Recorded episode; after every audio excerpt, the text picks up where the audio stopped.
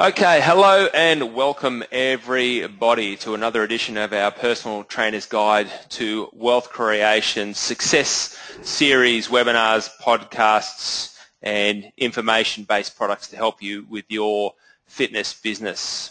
Very happy and very pleased today to be joined by one of our Create PT Wealth Master Coaches, someone who's been incredibly successful in their particular space in the fitness world. So I'd like to first of all, first of all, welcome Ben Delhunty. Welcome, Ben. Thanks. Thanks, mate.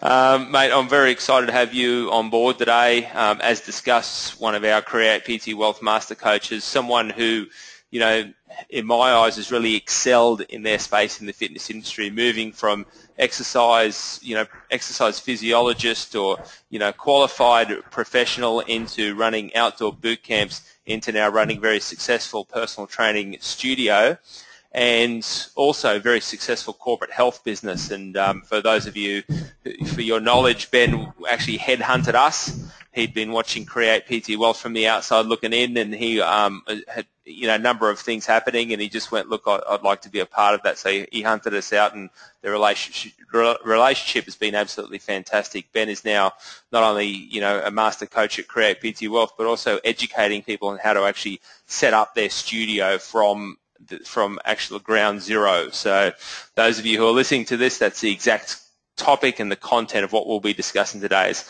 actually the nuts and bolts on what it takes to to create a studio and um, you know really some of the important things that you need to cover when you are about to launch into this. So without further ado, we're going to get into it. Ben, mate, first question that I've got for you um, is if you can just enlighten the gang on, on your background, you know, what got you into the industry, um, how did you end up with your studio and so forth? Yeah, thanks, Brad. Um, look, guys, I started my studio in 2004, so a good 10 years ago now. Uh, but as Brad said before, you know, I um, I studied exercise science at uni and worked in a couple of gyms on the uh, on the gym floor throughout that period of three years, uh, just to get a bit of, uh, I guess, an understanding of how the fitness industry works. And um, that was a big eye opener, uh, and it taught me a lot of the things that I guess I wanted to uh, to evolve in the industry and change a few things going on there. So I started my studio in 2004 um, and did, did it the hard way really uh, because there were no you know, business coaches out there uh, 10 years ago in the fitness industry and no one to really lean on uh, for advice. So I learned the hard way. Um, so what I've done in 10 years, you guys can probably knock over in two or three.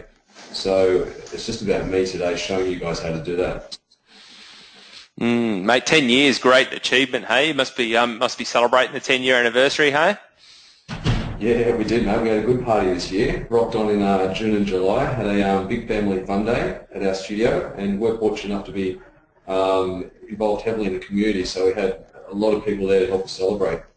That's brilliant, mate. That's excellent. So you mentioned in the early days you did it the hard way. Like, could you give us some examples of what, what that meant for you? You know, now looking back on it. Oh yeah, look, um, mate, I, I, you know, I like to reflect on these things because you know it really does just show you how far you've come and um, what we, or what I did, I started out on my own uh, with my own money, and um, you know, no investors, uh, had no capital, um, so I had to, you know, really work hard from the get-go in order to just cover cover rent and those sorts of things. Um, I was working 15-hour days, six days a week, uh, by myself, and um, you know, was sleeping at the studio as well for the first six months. Hey, so, so oh, you, mate, you, you, you'd camped out there, hey? I did, I did indeed, and uh, not I had a not real happy fiance. She was, um, you know, we were getting married uh, that same year, so I was just uh, yeah, doing it tough. wow, that's amazing. So when you said you didn't have, um, you had no investors or anything, did you actually have some some funds saved to to launch on the studio? Yeah, look, so what I had to do, um, you know, I probably had about ten grand worth of my own savings, and that yep. was it. Um, the rest, uh, I you know, I borrowed from the bank because no, um, you know, no uh, company out there would lease uh, allow me to lease equipment, wouldn't lend me any money, so I had to borrow, you know, I think about twenty grand from the bank. Yep. And um, um, yeah, borrow it that way, but ten grand of my own savings went into it too. Yeah, so you had about twenty grand your loan from the bank, plus about ten grand of your own that you'd, you'd farmed away. So about thirty grand you were able to launch. Yeah, thirty grand I was able to launch, um, and then just slowly pay back the bank um, as I went. Just had to really drive those uh, those memberships pretty hard. Yeah, yeah, that's that's that's excellent. Okay, cool. So I guess it gives us some insight. So like you said, the first part you you slugged it out. You're doing the 15-hour day, six days a week. It was just you there, was it? Yeah, for the first six months it was me. Um, I brought on my first uh, employee after six months. Mm. And like you said, reflecting back now, looking at you, you, you, know, obviously you've you've advised and coached enough people now to, to realise that hey, there can be a, an easier way or a, you know maybe a different way to do it. That doesn't mean you're putting in the 15-hour days, sleeping at the studio, or all the rest of it. yeah, certainly, mate. I mean, you know, I, from, with my coaching clients, I uh, I never want to see them go through what I went through, uh, or anyone else out there in the fitness industry. It's not fun. I guess it's also a reflection, but you know, it's back to that thing. What are you prepared to do to make it happen if you have to? And it sounds like you know your fiance would have been very, um, must have been very understanding um, at the time. And so yes. you know, it's, it's back to that thing. Sometimes there there are some of those sacrifices that may need to be made. You know, what are you prepared to to do in the short term to to have it all in the long term? Yeah, very true. So, mate, tell us a bit about the studio. Then give us some give us some metrics and and stats about it, because I know you've had some pretty impressive things, like some amazing retention rates and things like that. Yeah, Brad. Look, we've um, you know, we've just built a very solid community around us, and that was the goal uh, with the studio when I first started. I wanted to um, be really ingrained with the um, the community around us, uh, and even though I didn't have a family at the time, I just wanted to build it so that you know it was a part of my family too, and, and grow there. Um, we do, sorry, we've got eight trainers uh, that work at the studio. Uh, we do about 200 PT sessions a week and have um, uh, probably around about, I think it was at last count, we did 22 classes a week as well on top of that. Yep. And, uh, mate, you know, we're doing, you know, revenue-wise probably 50 uh, to 60,000 a month. Yeah. So, Excellent, mate. That's fantastic. So a great team, and I guess it also goes to show that um, you, you, know, that's the, the, lesson that I've seen in business too. You don't have to be the biggest um, facility. Um, you know, eight trainers, a very decent team, you know, but at the end of the day, you want to have quality, and uh, I guess that's the thing that I, I've certainly seen from the outside looking in at your business. That's what you've built. You built a business that's built around that quality. Yeah. Yeah. yeah. And, and you mentioned, sorry, mate, you did mention retention. Um, you know, we have a 94% retention rate with our clients year to year. So Wow. You know, I think um, industry standard at the moment with uh, with gyms is about 60 to 64, somewhere around there. So yep. we're very proud of that. We're very proud of our retention and even staff retention. You know, we've got staff who've been with me uh, for eight years, nine years. Um, you know, they stick around because they enjoy it. Yeah, that's brilliant. And also back to that thing in terms of, you know, you have a look at the average lifespan of a of a PT, you know, going out on their own, you know, those who don't get help and assistance in business, um, and generally just those that can job hop from place to place, you know, can be somewhere from 12 to 18 months thereabouts, you know. So, mate, that's it's yeah. a great credit, you know, and, and definitely, I guess, from a business perspective, something that you obviously promote and market to your people, you know, because that's something that would be a, a big selling point to new clients coming in. Yeah, certainly. I mean, they want to see the consistency with uh, with their trainers, um, as well as you know, obviously the um, those figures on retention. You know, people are sticking around for a reason. Yeah, that's great. Well, mate, everything's looking, your business is looking brilliant. You know, um, not only that, I mean, that's not including your corporate health arm as well that you run. Um, you know, I guess that's your separate project, isn't it? Yeah. Mm. Yeah, and I love the corporate health. That's um, that was the next step for for me personally. So in 2008, I started the corporate health company, and that's been ticking along for six years and growing each year. And um, you know that takes time, but you know it's very um, you know very rewarding as well. Yeah, that's excellent. All right, mate. Well, let's get into the nuts and bolts. So tell us a little bit about why why the rationale. You know, you're obviously passionate about the studio side of it. You you you do it. You believe in it. Why would people do it as opposed to being outdoors or in a gym or whatever?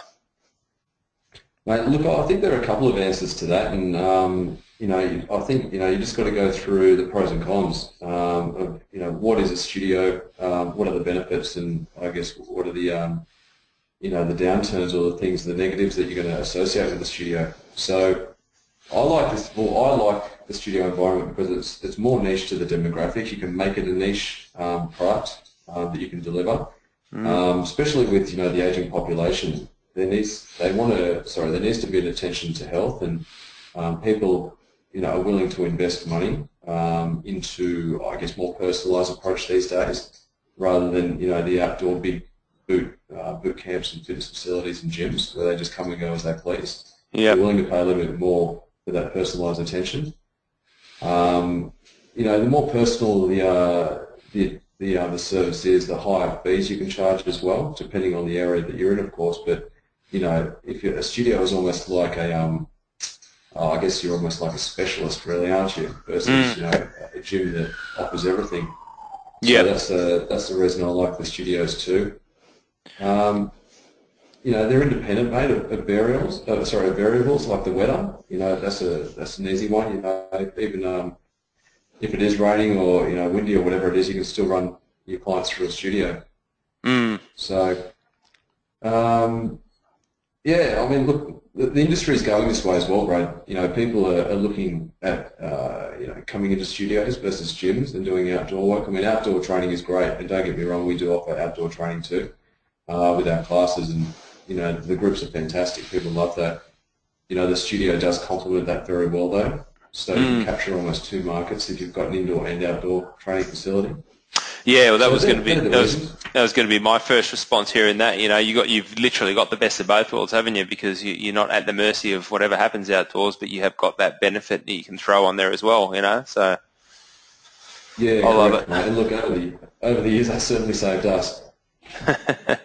yeah, that's that's great, mate. So, um, what what would you say are some of the most important things that someone needs to focus on? So they've got the idea, right? They're probably faced with a few options. I can go and go outdoors, start my boot camp. I can be mobile, people's homes. I can enter myself into a club, maybe a 24-hour type facility or one of the largest super clubs, a Good Life or Fitness First, or I can I can go and open my facility, my studio. What are some of the, the three most important things people would need to focus on initially? I think, look, and this is in no particular order. Um, look, I'd say location of the studio first of all. You know, you want to be looking at things like traffic flow. Um, you know, do, are you attracting the quality demographic that you're after with your location as well, and your exposure? So, are you exposed to oncoming, um, sorry, um, passing by traffic, uh, yeah. people walking by? Yeah. Uh, have you got exposure, I guess, um, to, or are you close to uh, community? Shops, schools, etc. Mm. Uh, that's really important you know, because they're going to be your market. They're the people that you're after, so you want to be close to them. Yeah. And I haven't seen your and, uh, facility, uh, mate. Are you, um, d- does your facility tick the boxes on some of that stuff?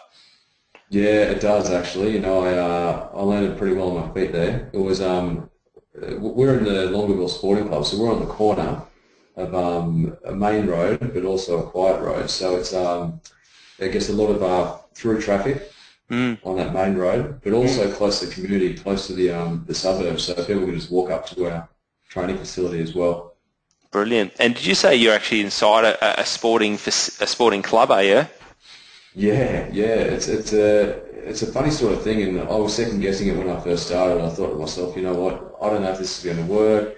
It's not quite as big as I'd like. Um, I'd like a, a warehouse space or you know, even just a space a bit bigger, but it has worked perfectly in the sense that, you know, we've got a, a private exclusive studio, um, which is probably only about 80 square metres, um, with a hall attached, which is about another 100, and then outside we've got two big bowling greens uh, for all our outdoor work. Excellent. So, mate, it's, it, we're very, very blessed that way, and um, I've been ingrained in that sporting club for the last 10 years to make sure everything runs smoothly too. Yeah, that's fantastic. So it's definitely a big bit, bit, of advice I give people too when they're when they're talking about location and trying to find a place. And I think this is just essential. I go look look for the opportunity that's sitting there, and I guarantee you, there's sporting clubs, there's places all around the country that have places that have e- empty space. You know. Um, and for them to collect a rent on that space is just an absolute blessing. We we actually do that at Create PT Wealth. We rent our space off a a rugby league club, same sort of deal. You know, they had an empty space, and we proposed, we took to them an, an offer, a proposal, and they, they just love us, you know, because we're throwing all this new money into the club that they wouldn't have otherwise had. So, but um, yeah, I love I love what you're suggesting there. So your facility is 80 square meters. You've got about 100 square meters of hall um, that you get access to as well if you want. Yeah. um, and then you've got the bowling greens outdoors, which is you know fantastic. Yeah, it is great, and, and like I said, it has saved us. Um, even when we're running those big classes, we can always just come in and use the hall instead of using the uh, the outdoor area. So yeah, it's um, certainly got its pros there. Cool. All right. So location's obviously important, and, and, and having traffic flow. Because I guess we, you know, the advice we always give people is that hey, if you're not if you're not in a place that's prominent or you can't be seen or whatever, then you've got to really make sure that your marketing is top notch and you're you're drawing people into that facility. You know, so you're going to have to do that regardless. However, if you're not, if there's, you know, if you can pick up on foot traffic passes by, all that sort of stuff, and have some type of way you can build a relationship and have some type of call to action there, it's even more beneficial to you. Yeah, Benny, no, that's exactly right. Would you say that um, you know that you do get foot traffic, that you do get inquiries um, from people just you know interested in finding out what this place is all about?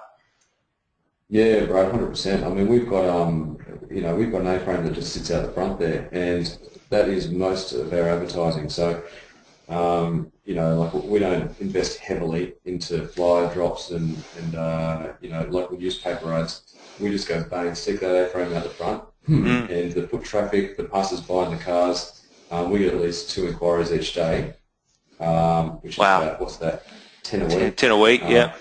12 a week. So, and we convert 90% of those. So yeah. that's what you're sort of looking at, those figures there, which is, you know, it's a simple A-frame. We're very fortunate to be able to have that. Yeah, good ter- good return on investment too. Hey, I bet you that thing didn't cost an arm and a leg. no, it didn't, mate. That was, you know, I didn't even put that out until five years into the studio. So look at that, guys. You can start put that out on day one. um, all right, cool. So that, that's locations obviously important. What about what, what, what's the next one of the most important things you'd suggest? Yeah, I would say you know you've got to get your lease or your contract finalised, and um, you know that's the lease with the location that you're after. Excuse me. Um, so you know there are a lot of things that go into a, a lease or a contractual agreement with a uh, with a facility, and you know you just want to have that Mickey Mouse um, when you do come to that point where you find your location. Mm. Um, so, mate, with that lease and, and, contract, so obviously this is where we start talking about the, the numbers and the figures and the nuts and bolts. Um, what would be some of some of the most common um, lease type arrangements that, that you would have, you know, you'd be familiar with? what the people might expect to come across?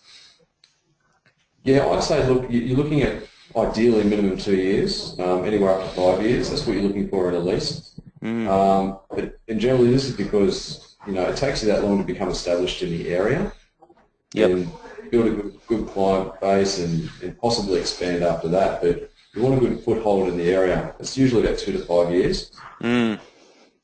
And we've, I mean, I've spoken to plenty of people who have, you know, you know, said words to the effect of, you know, they've had a three plus three plus three, and they're, they're a bit daunted at the fact that, hold on, I've got to commit to this thing now. And, um, you know, I think from experience, as you as you suggest, and I'd agree with you 100%. That three years, you, you can you can blink, click the fingers, boom, and there's three years gone. You know, um, so yeah. the, the the longer that you can get your you know, the longer that you can secure this space for, the better. We've had plenty of instances where we've spoken to people who have got into a lease and 12 to 18 months later that building's been sold or they've had to get out or something like that. Um, and that can be incredibly disruptive to your to your business and your cash flow. Yeah, correct. And look, I mean, we've, we've got a five-year lease with a five-year option straight tagged onto it. So mm. uh, I made sure that happened early on in the day. And we are, you know, we always take an option, obviously, the five years, but we get, what that five-year option means is you get first option. So when the five-year lease is up, you get the option then of taking another five years, and if you pass on that option, then they can give it to someone else. Yep, excellent. So it's pretty much the option, but not the obligation. Correct. Excellent. So, and so your yeah. your advice, Benny, would be, you know, if someone's going in, you you uh, you know, you haven't had much experience in this area, you'd definitely be looking for that sort of stuff. They're the type of questions you want to be asking. So it's first of all, how long does this lease go for? And also, if it hasn't been discussed, can I get an option on this lease? So you, because what you're doing is securing your future, you know? That's right, exactly. And, and the other things you want to consider as well with a lease break is to uh, look at uh, rent-free periods.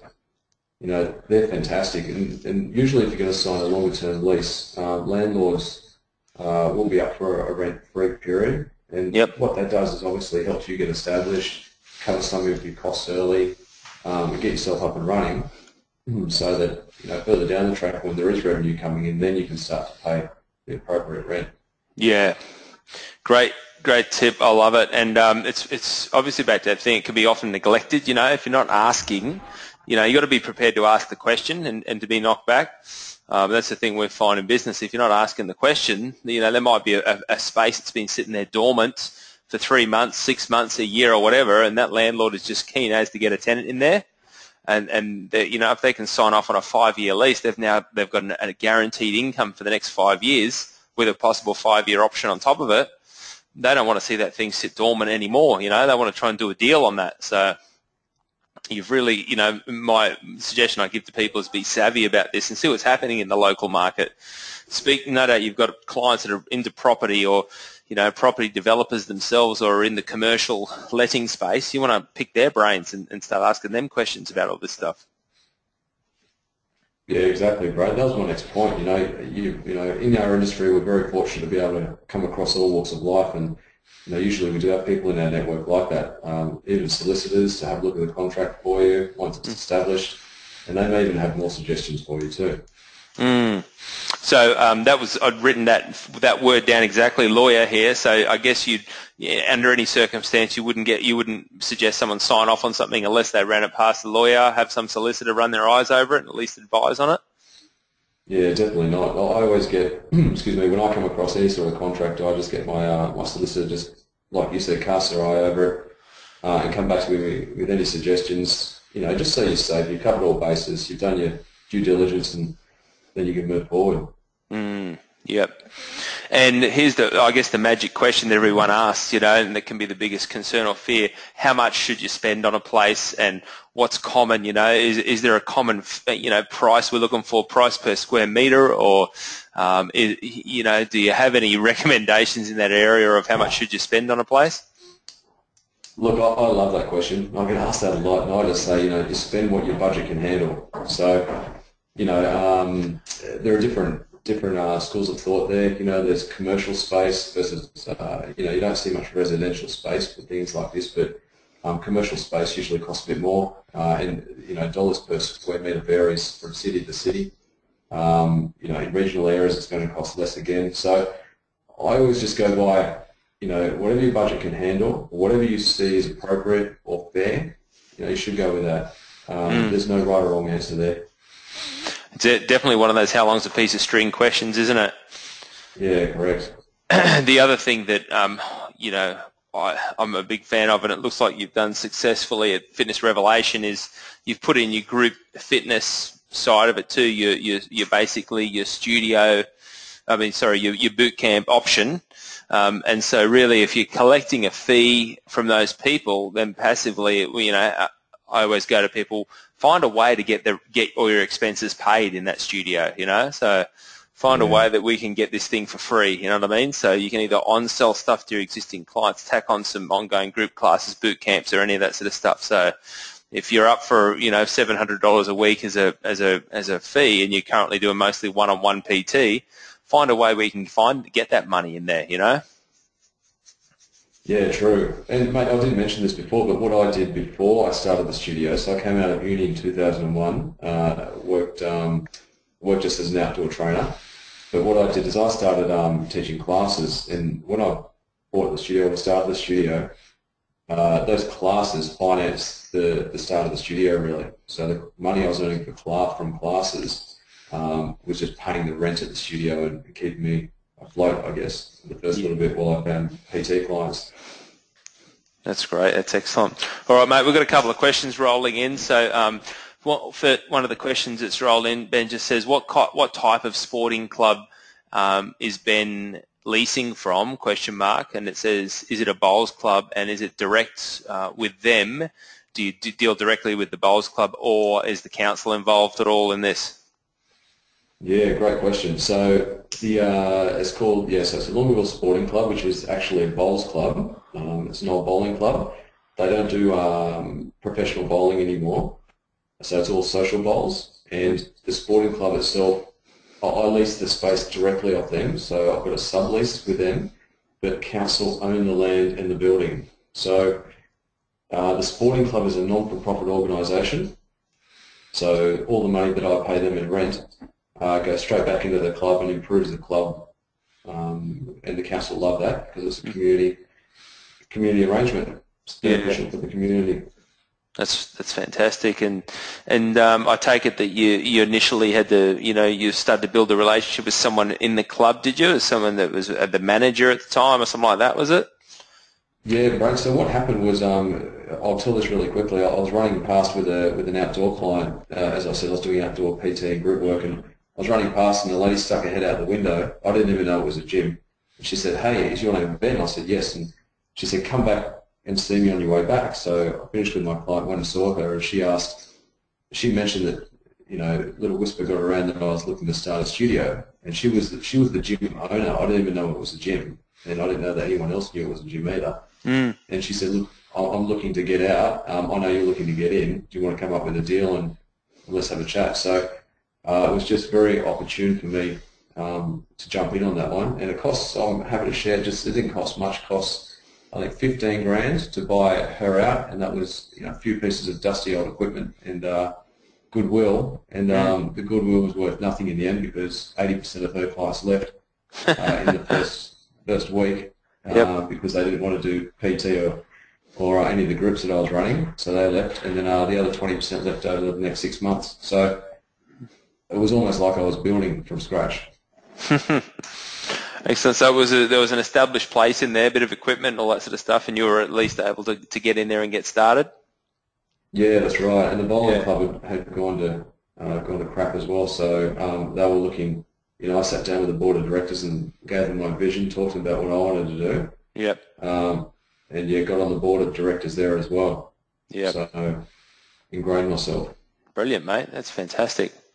And um, one more question that's rolled in, and has been could you could you ask for you know other incentives? So if you're going into this negotiation process with a, um, a landlord um, would it be common that you could ask for other incentives like maybe they could help you know fund part of the fit out etc uh, that would be a, I guess can be quite a common thing. Yeah definitely 100% you know I even um, uh, I asked the sporting club to put new doors on on the uh, on my facility because there was a concertina door, and I said, look, that's not secure enough for me. I need a big, big door. It cost about five grand, I think, or six grand, and they were happy to do that just yep. to supply that. You know, if I was going to sign a five-year lease, so yeah, that's fantastic. like that help. Yeah, I'm I'm very big at you know making the suggestion to anyone to go look. You you want to just ask the question. You want to paint the perfect scenario, and any, any relationship has got to be a bit of win-win in there. Um, and mm. also in any negotiation process, you know, it's it's often that you know, you might start at a at a you know figure. Your your budget might be X. You might be prepared to to spend, let's say, for example, thirty thousand dollars a year to get into your first little facility, your first little studio. Um, you know, but maybe you start your negotiations down at 20 grand, you know, and, and go, if I, well, I'm prepared to spend 30. If I can pull this thing in for 25, then I'm, I'm a little bit ahead of the game, you know, so. Yeah, correct. You just, ne- you just never know what can happen. All right, so we've um, we've spoken about location, we've spoken about the leasing, some of the legal parts, and so forth. Are there any other on that leasing and contract? Are there any other unknowns that someone could, you know, be, just needs to be mindful of, or are there other sort of application fees or expenses that can pop up in this process? Yeah, I think the only application fees that are going to pop up, um, you might have an issue with council with some of the issues. So always just double check with council, um, even if the landlord says, oh, no, no, it's all sweet, don't worry, we, we've got it covered. Just, mm. just double check at council's end because sometimes, you know, the, the building might not be, um, let's just call it roadworthy. So you just might want to just do a, a building inspection um, and also just check with council to make sure everything's above board uh, with the building itself. Yeah, and I mean, councils can vary, you know, in Australia especially, depending upon what state you're in, uh, they can vary from place to place. And, and so some councils can be notoriously tough, for want of a better word. Uh, others can be notoriously, uh, you know, a bit easier. So I guess, you, you know, you, this, here's where you want to speak to your, your local people, local business owners, landlords. You can be in a particular complex where you're sharing a commercial premises with other businesses And my advice would be to knock on the door at each one of those places and just say, hey, what's this? What's the landlord like? What, how are they to deal with? Has it been easy here? Um, to give you an example of a client of ours who runs a CrossFit facility, um, we've got several, you know, functional fitness box owners and CrossFit box owners and so forth who are um, who we give advice to and who are on the program. And um, one of, you know, quite often there's a, a component where you'll be exercising in, indoors. It's the typical warehouse type setup. And then there'll be the bit where you're running outside doing 400 meter runs and all the rest of it.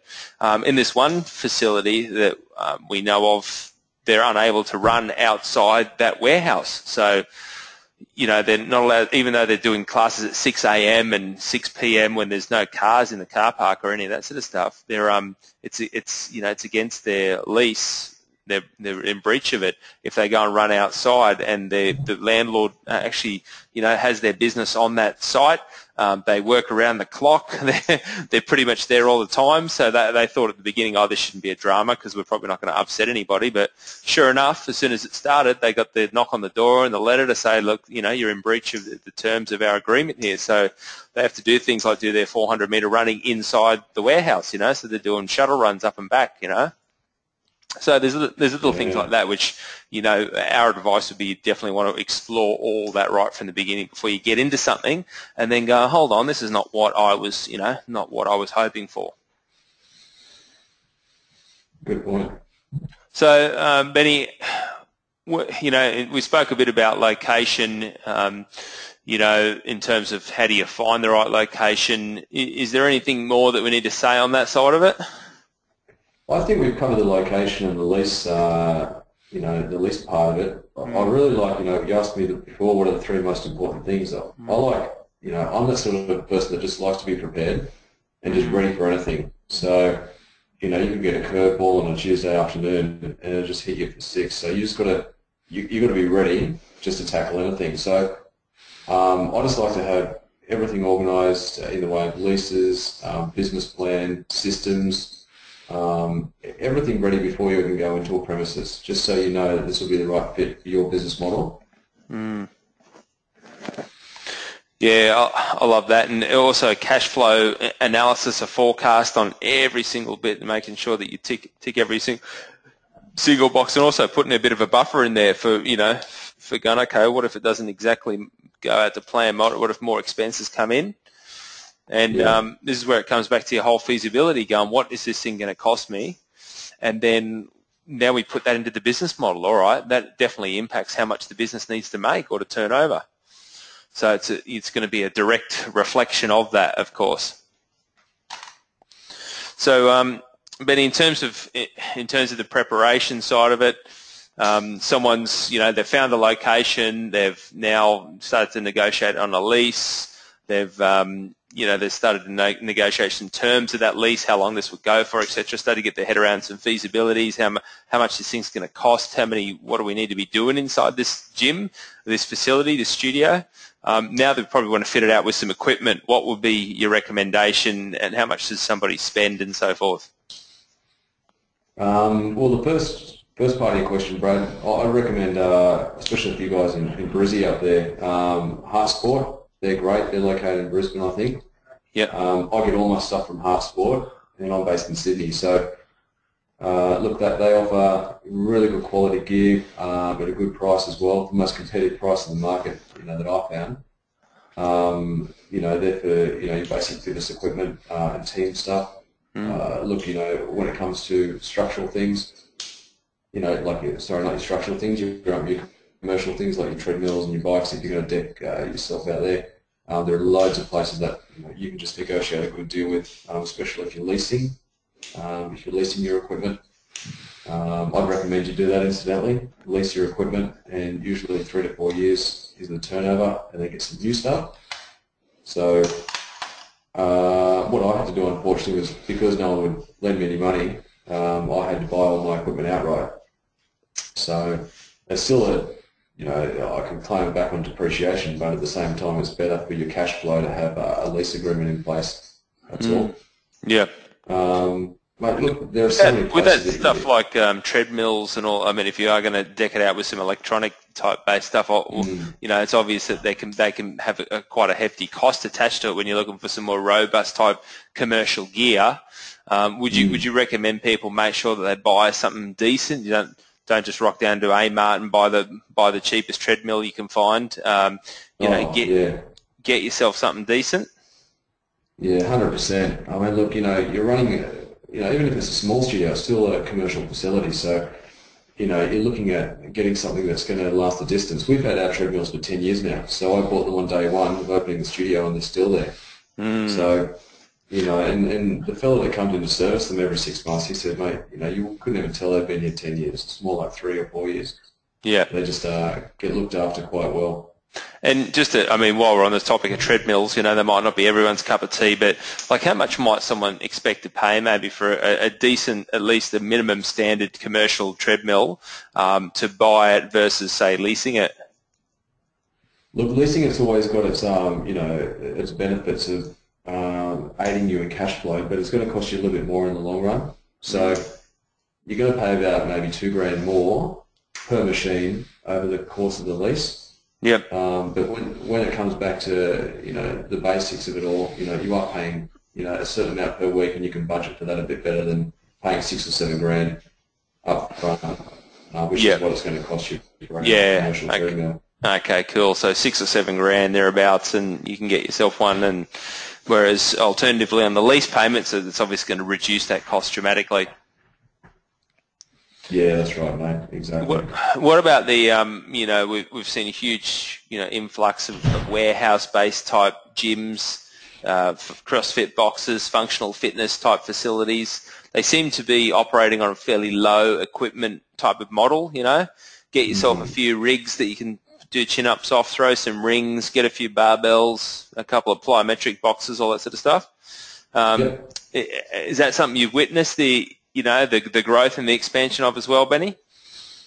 Yeah, exactly. And and look, that's where the appeal is as well. You know, for a business point of view, a business owner, you can really keep your your costs down, and that's a good way to start. And I always recommend that. You know, we had, like I said, we had a couple of treadmills, but we had a couple of treadmills, two bikes a row, and that was it for that stuff. Um, all the rest was floor space. So, uh, look, I'd always recommend you start, you know, gently, gently, um, not inject too much money uh, into your equipment first up, and certainly don't, you know, deck it out with all the latest stuff that you don't need. You know, you need bums on seats first, Mm. uh, and then s- slowly grow your business. And people appreciate that. You know, they understand that, you know, if you're a new business owner, then you don't have a lot of cash at the start. But um, if you're willing to inject money um, as the years go by, members, people around will appreciate that and see the value in that. Mm. I remember a classic story, Benny, of a, a colleague of mine, this must be going back 10 years ago, who opened up the, the studio, the facility, you know, decked it out with the, it looked beautiful, this thing, and beautifully painted and everything. And um, when I walked in, it was he was raving about the three big plasma screens they'd thrown up on the wall. And I say plasma screen because these days we call them an LED or an LCD or whatever. Um, but plasma was the go 10 years ago, and to buy one of those was cost you an arm and a leg. You know, you didn't buy it as cheaply as you did these days. And um, so he'd spent 10 grand or something throwing screens on the wall. And, you know, I was like, okay, beauty, that all looks good. However, you know, but, you know, the reason why it got me there was because he was struggling a bit getting bums on seats. And I said, well, what are we going to do in terms of marketing and advertising? And, of course, the cash flow had been, you know, he'd spent all the money.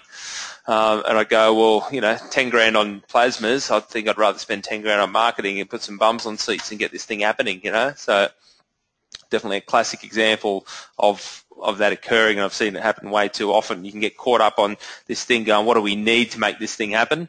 The latest and greatest, and maybe it doesn't need the latest and greatest, you know? No, definitely not, mate. And, you know, you can get away with it for, uh, you know, for such a fraction of the cost of what you make to there. Yeah. So, mate, um, you know, the other thing also in terms of, you know, back to the capital side of it, so if you, you'd saved up a bit of money, you'd loaned some money, um, all that type of stuff, what, um, you know, what would you, what would be, would there be a general guide that you could say to somebody, um, you know, you're probably looking at about X if you want to start a studio? Yeah, uh, look, it, again, mate, I've just got to go back to the point that, you know, it all depends on your rental agreement. You know, um, I had, you know, I looked at the business plan and knew what I could afford in rent. Um, so once you can you figure out all your outgoings, then you can start to work out, you know, how long it's going to take to pay that back, and then get ahead and start to make a profit, etc. So, you know, again, it sort of goes back to how long's a piece of string. Um, mm. I, I, think you got to you need a minimum twenty grand if I can put a number on it, mm. and sort of work forward to anything you want really. But I think twenty grand is the number where you've got to start mm. just to get the basics going. Um, and that's you know to cover to cover your rent as well. So when I say cover your rent, I mean you know cover your rent for the first six months, um, mm. plus you know on equipment spending and on equipment outgoings, advertising, marketing.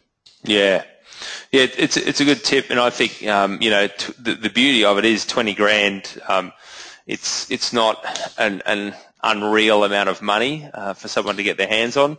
Um, look, banks, you know, personal loans, things like that. You know, there's there's a chance you might be able to get your hands on that. We've known we've known people be able to get, you know, the banks are quite happy to sign over credit cards for ten, five, and ten grand these days without too much of a blink of an eyelid. So uh, we're probably not suggesting you'll go out there and throw everything on the credit card. However, it just goes to show you that where there is a will, there is a way. Um, I've known people who have got family members to um, back them and to invest them, um, and you can work out a little arrangement with your family members and go, look, I'm happy to pay you back at the at the um, at an interest rate relative to what you get from the bank, or putting your money in a term deposit or something like that. But you know, it's just back to that thing of going, if you're if you're prepared, if you really want to do it, you, you can find a way. You know.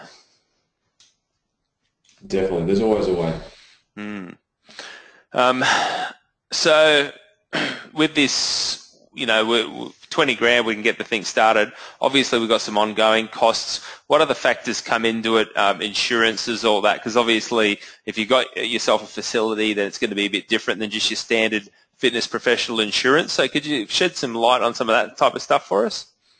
Yeah, sure, Brad. So you've got a, couple of different options there, you know, with insurances. And the best thing that I always say is call up Fitness Australia and have a chat to them because they pointed me in the right direction of what I should do with my insurance once uh, I started my studio. Mm. And they'll, they'll, point you in the direction, well, they'll tell you what you need and then point you in the direction to a couple of brokers um, who will work it all out for you. But it all goes through Fitness Australia. Mm. Um, the thing you've got to remember, though, is all your trainers have to be insured anyway, independently. Yep. So they need their own insurance, but then you can purchase umbrella insurance, which insures all those trainers plus yourself, uh, you know, plus products that you sell, um, plus the property. Uh, if you've got, you know, even if you're just renting the property, so you know, for for um, theft, fire, mm. you know, all these different things. Um, you just yeah, you insure yourself. And look, it depends. Uh, look, what is it to me? I think it's about two and a half to three grand a year um, yep. insurance, and um, that's pretty good, I think um, because all the other trainers are insured as well. It's the workers' comp that you got to watch out for. So that's three percent of gross turnover.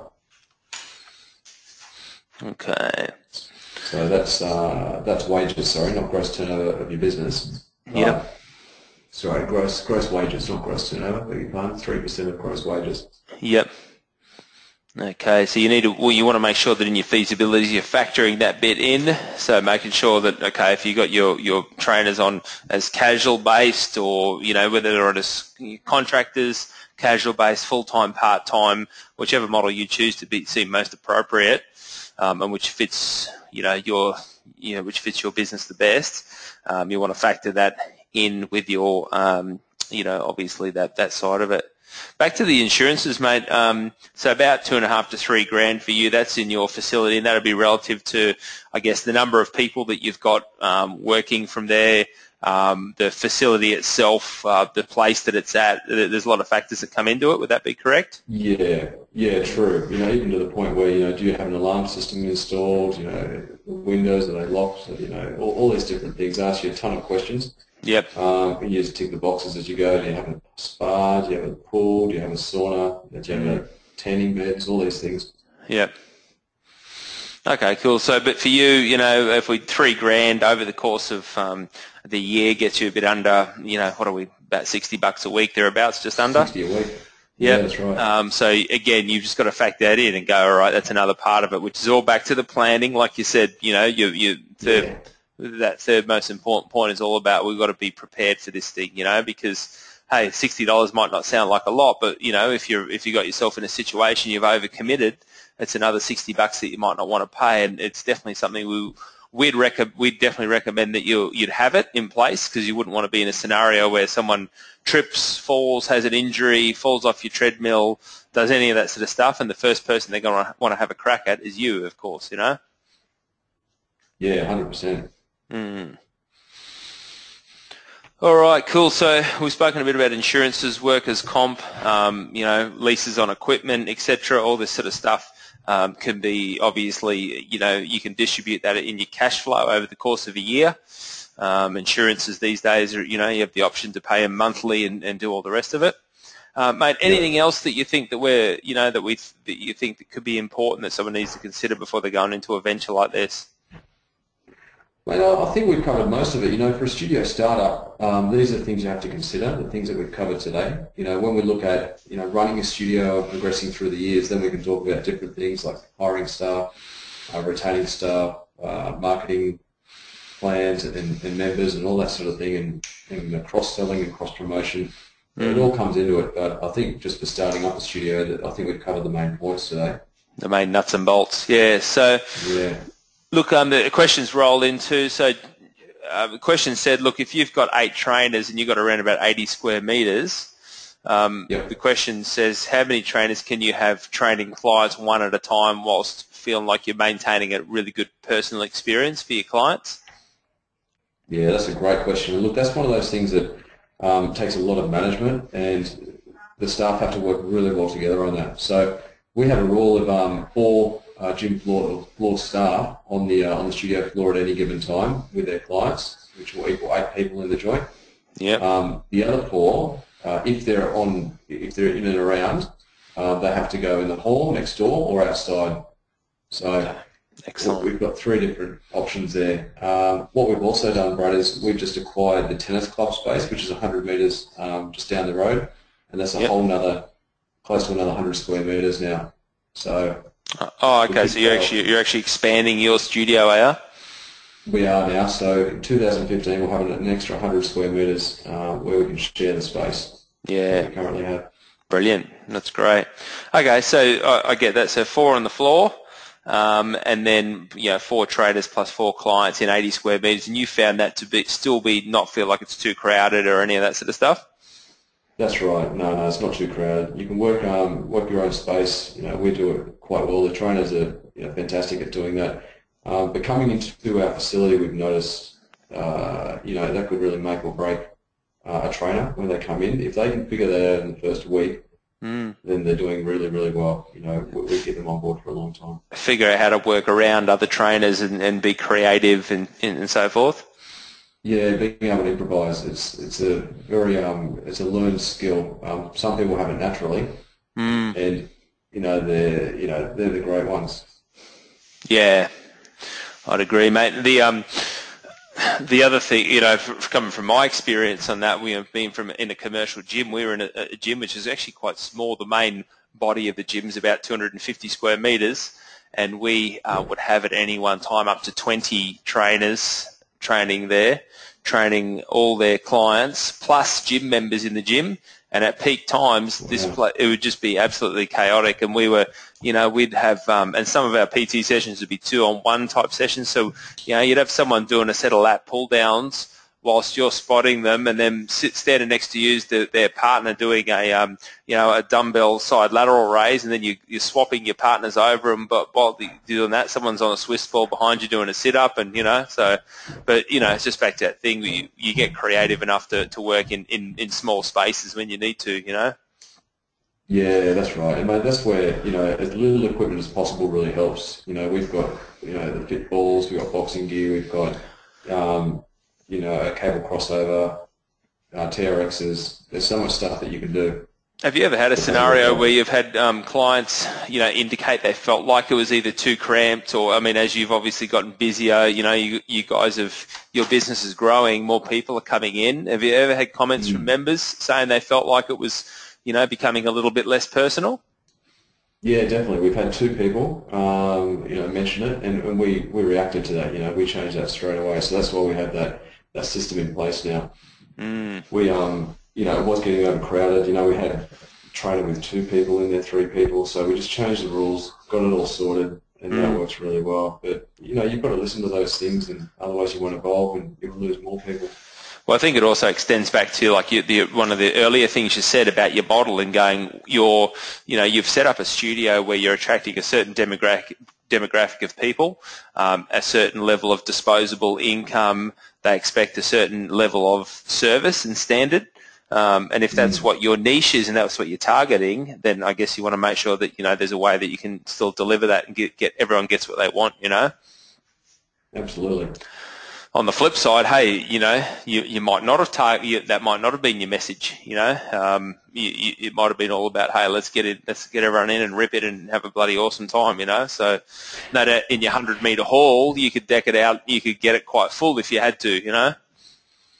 Yeah, and that's right, and that's what we do. You know, we've got classes with you know up to 25 people in it, um, and we stick them in that hall, or you know, we've got them on the bowling green. So yep. Yeah, it's pumping. We probably have about you know anywhere between sort of 50 and 60 people there between 6 and 7 a.m. Wow, that's cool. so, good yeah, energy, hey? And what about things like car park? Good, good, things like car parking. You, you know, uh, you, have got a facility where that's quite easy, is it for your people? Funnily enough, Brad, we don't. It's um, we, have got a car park out the back, but it can only sort of uh, house up to 10 car spaces, and it has them uh, doing tandem parking as well, so parking behind people and parking them in. So mm. it's a bit of a nightmare. Uh, well, it was in the past until we developed a system for that too. Okay. Um, but you know, they park in the street and they just walk up. Yep. So despite the fact that it's you know the odds are against you in that department, you're saying that you've mm. been again you've been able to make it work. Yeah, we have, we have, and, and you know, back in the day, I would have thought, you know, what is this? What are we doing here? We can't make this work. It's all against us. But yeah, you know, you just persevere and you, you just think outside the box a little bit. Yeah. yeah, that, that's cool. That's excellent. Look, I'll invite um, anyone to type any more questions coming in. We're going to be getting to the point of starting to wrap this up, mate. I could I could definitely speak to you on this topic all day. I know we've both of us have advised many people in this area, and we'll we'll continue to do in the future. Um, if anybody uh, wants to, you know, wants to speak further to, to Benny on this topic, then, or you, you, you want to set up a studio from, from ground zero, uh, Ben's got a specialist service in this area. Um, his studio in a box concept that is, is current, is being put together. Um, so you can contact our, the Create PT Wealth office directly, um, and we can, we can definitely make that introduction for you. Um, Benny, mate, any you know any any concluding uh, messages or points to wrap up on on this uh, all important topic? Yeah, Brad. Look, I just want to tell everyone out there that you know even if you know you, uh, if you're really passionate about you know starting your own studio and uh, and doing it all yourself, you know there's no need for you not to you know just back yourself, you know, get all your ducks lined up, um, have a good crack at it, and but just align yourself with people around you that can help you. So don't try and go 100% by yourself. Line all those important people up with you that can help you get to the next level. And that's something I didn't do initially, um, but I wish I did because I would have got there much quicker. Mm. Yeah, mate, very important point. I'd, I'd, agree with you 100%. I think we've probably got similar stories, you know, like sharing the story of, you know, spending the first five or six years banging my head against a brick wall. You know, little, I had no clue really that I was in business or running a business, you know, just rock up and, and train anyone, anywhere, anytime. You know, so yeah. yeah. So from um, from sleeping in the studio to now to now building a very successful operation, mate. Congratulations on that.